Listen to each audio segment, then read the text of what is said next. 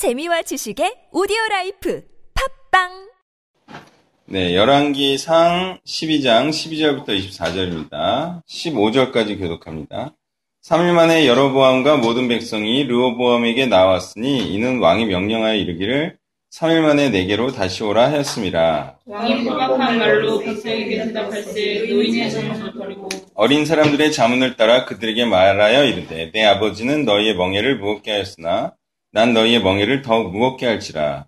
내 아버지는 채찍으로 너희를 징계하였으나 나는 정갈 채찍으로 너희를 징치하리라 하니라. 왕이 같이 백성의 말을 듣지 아니하였으니 이 일은 여호와께로 말미암아 난 것이라. 여호와께서 전에 실로 사람 마리아로 느가세 아들 여호와에게 하신 말씀을 이루게 하시니 네.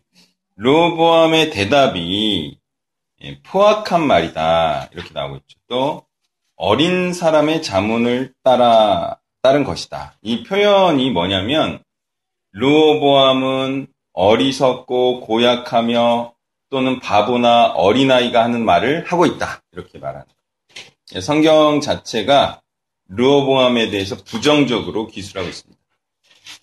자, 르호보암이 이렇게 말했어요. 아버지는 채찍으로 했는데 난 정갈로 하리라. 이걸 듣고 좋아할 사람이 어디 있겠습니까? 게다가 우리가 포악한 말과 어린아이들의 자문을 따랐다라는 표현을 통해서도 알 수 있듯이 이것은 하나님도 좋아하지 않는 얘기예요. 그럼 도대체 르호보암은 왜 이런 말을 누구를 위해서 이런 말을 하고 있는 것인가? 이게 이제 궁금하죠. 누구를 위해서 하는 말이겠어요, 이게? 하나님을 위한 것도 아니야. 또 백성들을 위한 것도 아니야. 누구를 위한 거겠어요? 예, 자기 자신을 위한 거죠. 자신의 자존감과 우월감과 왕의 지위를 누리겠다는 이기심과 권력욕에 의한 것이죠. 다시 말해 르호보암은 자신만을 위해 사는 전형적인 인물로 봐야 하겠습니다. 자, 남을 복되게 하겠다. 이게 이제 이웃을 사랑하는 거죠. 남을 복되게 하겠다는 뜻도 아니고 하나님의 뜻을 따르겠다는 의지도 없고 이런 자를 걸어서 밥만 축내는 자이다. 이렇게 말이죠. 그런데요. 자기 밥벌이를 위해서 그러니까 자기를 위해서 살아가요, 사실은. 자기 밥벌을 위해서 열심히 살아가는데 이게 자기 할 일을 열심히 하는 자가 되는 거죠. 이렇게 자기 일을 열심히 하는 이기적인 자들이 또한 아이러니하게도 이런 사람들의 세상이 돌아가고 있다. 그런 사람들이 밥을 축낸다. 라기보다는 밥벌, 자기 밥벌이는 한다. 이 말은 곧 자기 일에는 충실하다. 그래서 우리가 알잖아요. 인간 같지 않은데 그래도 자기 밥은 벌어먹고 살아. 그런 사람들이 다 이런 경우라고 보면 되겠어요. 굉장히 이기적입니다. 남을 위해서 살려고도 하지 않고 하나님을 위해서는 더더군다나 살려고 하지 않는데 잘 먹고 잘 살고 있죠. 그거는 이유는 뭐죠? 자기 할 일은 할 때는 굉장히 열심히 하고 또 친절해요. 예, 그런 사람들 많죠. 그러니까 그런 사람들로 인하여서 이 세상은 유지되고 있다. 어떤 경우에는 발전하기도 합니다. 예, 아이러니한 거죠. 며칠 전에 아주 오래된 친구를 만났는데요. 제가 연희동에 탈북자를 모은다고 하니까 무슨 말을 했는지 아세요? 깜짝 놀랐어요. 혐오 시설을 만든다고. 혐오 시설.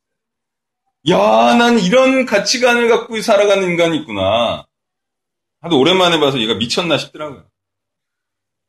야, 그런, 어, 넌 어렵고 힘든 사람들 도와주고 싶지 않니? 그랬더니, 아무도 거기 가려고 하지 않, 않을 거다, 이렇게. 그러니까 전혀 남들과 하나님을 위해 살 뜻이 없는 자들이 많이 있죠. 그리고 나는 마음이 있다. 마음은 있다. 이것도 뭐 사실은 아, 적어도 아직은 그런 사람과 똑같은 거예요. 르호보암은 자신을 위해 살면서 하나님께 쓰임을 받고 있습니다. 그게 15절에 나와 있죠. 예, 이 르호보암은 악을 행했지만 하나님께서는 이 악을 통하여서 또 다른 하나님의 말씀을 성취하고 있어요. 다시 말해 사람이 악을 행할지라도 하나님의 손바닥, 하나님의 섭리 안에 있음을 말씀해주고 있는 구절이라고 보면 되겠습니다. 르호보암은 악을 행하고 하나님께서는 그 르호보암을 이용해서 하나님의 뜻을 이루시고 계신다. 자기 밥벌이를 위해서 자기 할일 열심히 하는 사람들, 그 사람들도 지금 쓰임 받고 있잖아요. 그런 것처럼 하나님께서는 이런 사람들을 당장 죽이지 않아요. 왜? 쓸모가 있기 때문이죠. 지금 그렇게 르호보암은 하나님의 말씀을 이루는데 사용되고 있다고 보면 되겠습니다. 16절부터 20절을 교독합니다. 온 이스라엘이 자기들의 말을 왕이 듣지 아니함을 보고 왕에게 대답하여 이르되 우리가 다윗과 무슨 관계가 있느냐 이세 아들에게서 받을 유산이 없도다. 이스라엘아 너희의 장막으로 돌아가라. 다윗이여 이제 너는 내 집이나 돌아보라 하고 이스라엘 그 장막으로 돌아가니라.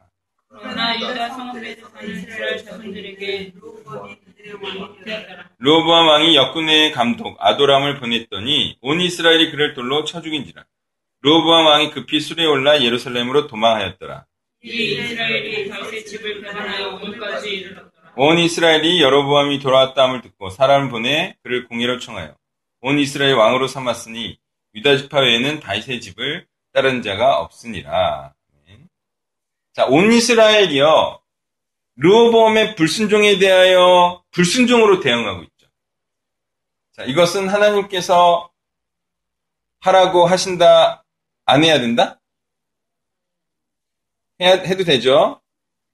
불순종하는 왕이 이래라 저래라 했는데 이들은 불순종하는 왕의 명령에 따르지 않고 있어요. 자, 이것은 괜찮습니다. 하나님께서도 오케이 이렇게 지금 보시는 거죠.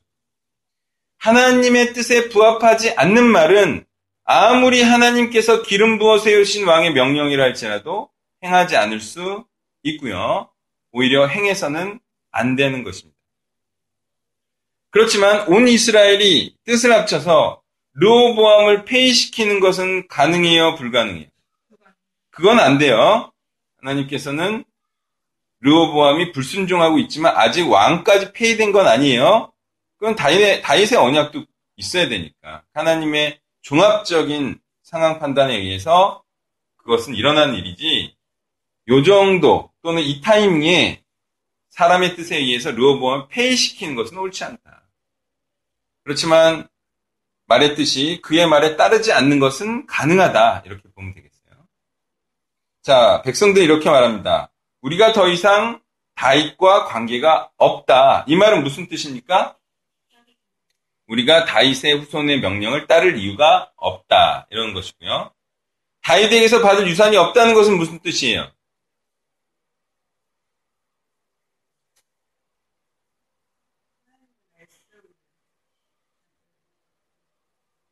다윗의 후손의 명령을 따름으로 받는 게 있죠. 혜택이 있죠.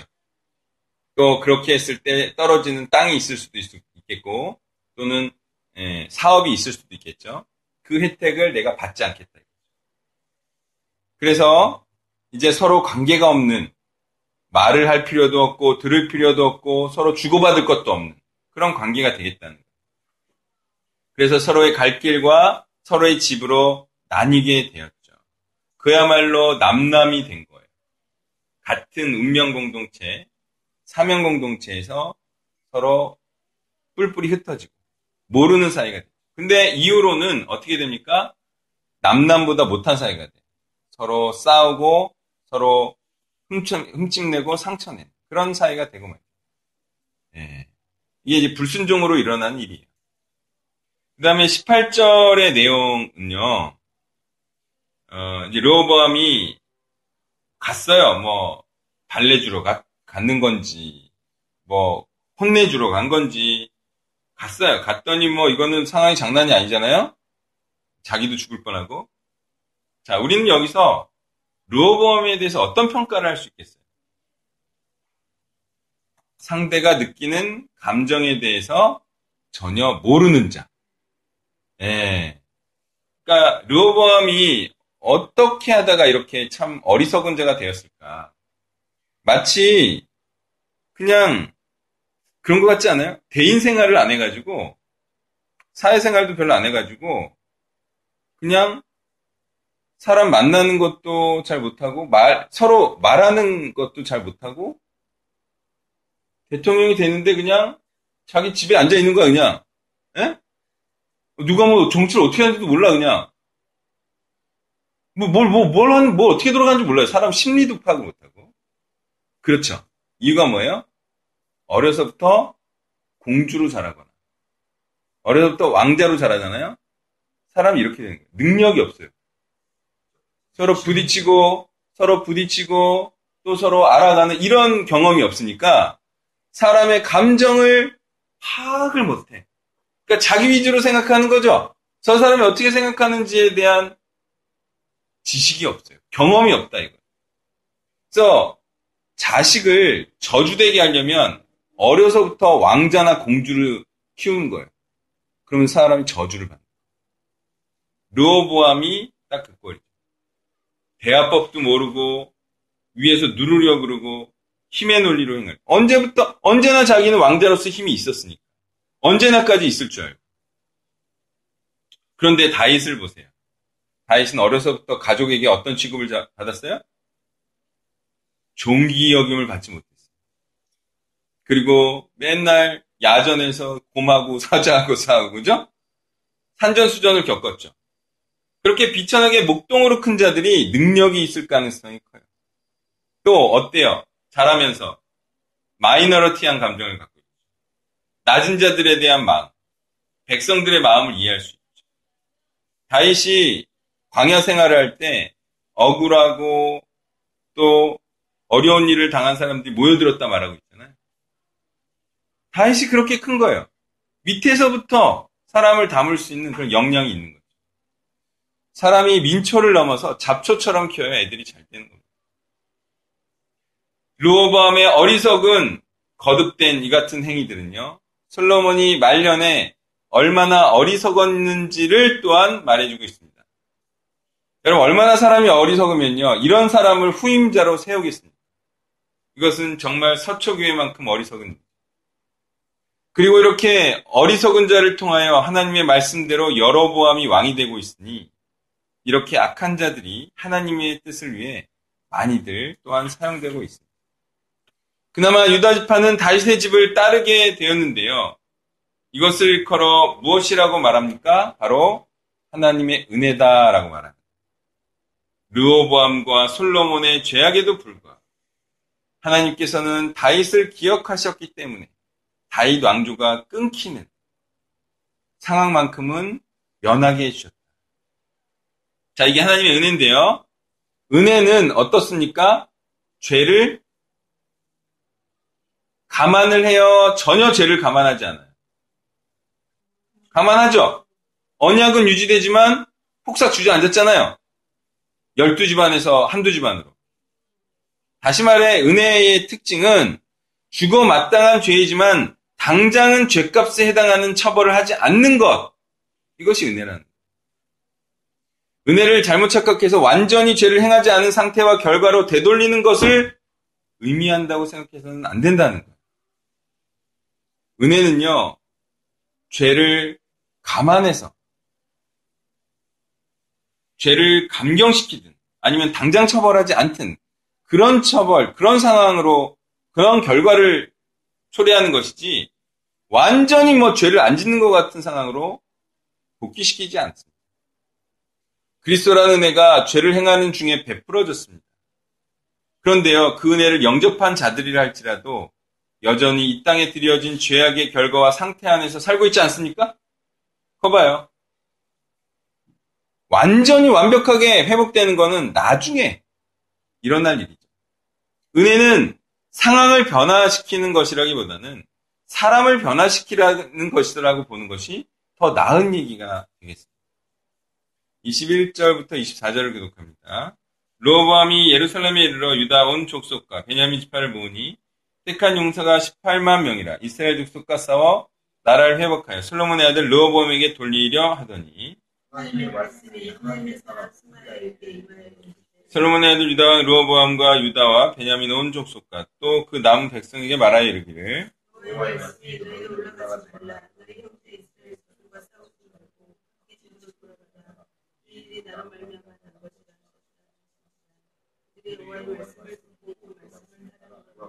아멘. 자, 악수에 악수를 거듭해서 주려는 르호보암에게 또 하나님의 은혜가 베풀어집니다. 그것은 에, 전쟁에 나가지 말라. 그래서 하나님의 은혜가 또한 최악의 수를 두지 않게 하는 하나님의 말씀임을 우리가 알 수 있습니다. 이게 주어지지 않았다면 정말 르호보암과 남유다, 유다를 어, 중심으로 한 남왕국은 참 존재하기 어렸을 거예요. 르호보암의 이 같은 행위는 분명히 갈릴 것이라는 아히야를 통한 하나님의 말씀을 믿지 않는 것이죠. 이것이 바로 불신앙입니다. 그리고 죄악 가운데, 이 같은 불신앙 가운데 주어지는 것이 또 하나님의 말씀이라는 은혜인, 은혜라는 사실을 또한 우리가 보게 되죠. 하나님의 은혜는 전쟁에 나가 크게 패배하고 죽지 않도록 하는 것이고요. 르호보암이 스마야를 통한 하나님의 말씀에 순종했다 해서 이것을 딱히 순종이라고 말할 수는 없습니다. 왜죠? 순종이라는 것은요. 하지 말라고 하는 것만 하지 않는 것을 의미하지 않아요. 순종은 하나님의 뜻을 행하는 것까지 해야 순종이 되기 때문이죠. 르호보암이 정말 해야 하는 것은 무엇입니까? 지금 싸우지 말라. 싸우지 않았어요. 순종입니까? 순종이라고 말하기 어려워요. 르호보암이 아 순종한 왕이다. 하나님의 뜻을 행하고 있다. 라고 하려면 먼저는 자기와 왕자리를 위한 삶을 버리고요.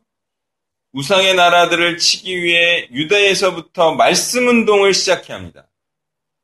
그리고 이 말씀이라는 것은 그냥 한번 외치고 한번 쭉 훑고 한번 읽고 마는 것이 아니라 말씀은 굉장히 세세한 것이기 때문에 세세하게 말씀을 가르치는 일로 시작해야 합니다. 이게 제사장부터 하든 아니면 레이인부터 하든 어쨌든 말씀을 세세하게 가르치는 일부터 시작해서 결국에는 우상의 나라들까지 치는 행동과 역량으로까지 나아가야 할 것입니다. 르호보암이 해야 할 것은 이거예요. 그렇다면 하나님께서는 또한 다윗의 왕국을 더 크게 하시겠죠. 말씀을 정리하면요. 하나님의 말씀을 자세히 알고 행하기까지 하나님의 말씀을 사랑해야 한다는 것입니다. 하나님의 말씀을 기억하고 신뢰함으로 행할 때 진정으로 잘 되고 축복을 받을 것입니다. 이런 분명한 사실 앞에 우리가 말씀을 사랑하고 사모하지 않고 그럼에도 불구하고 복 받을 것이다라는 자신의 위안적이고 너무 예, 잘 되는 것만 바라보는 실체 없는 소망 이런 것들을 경계해야 하겠습니다. 기도하겠습니다.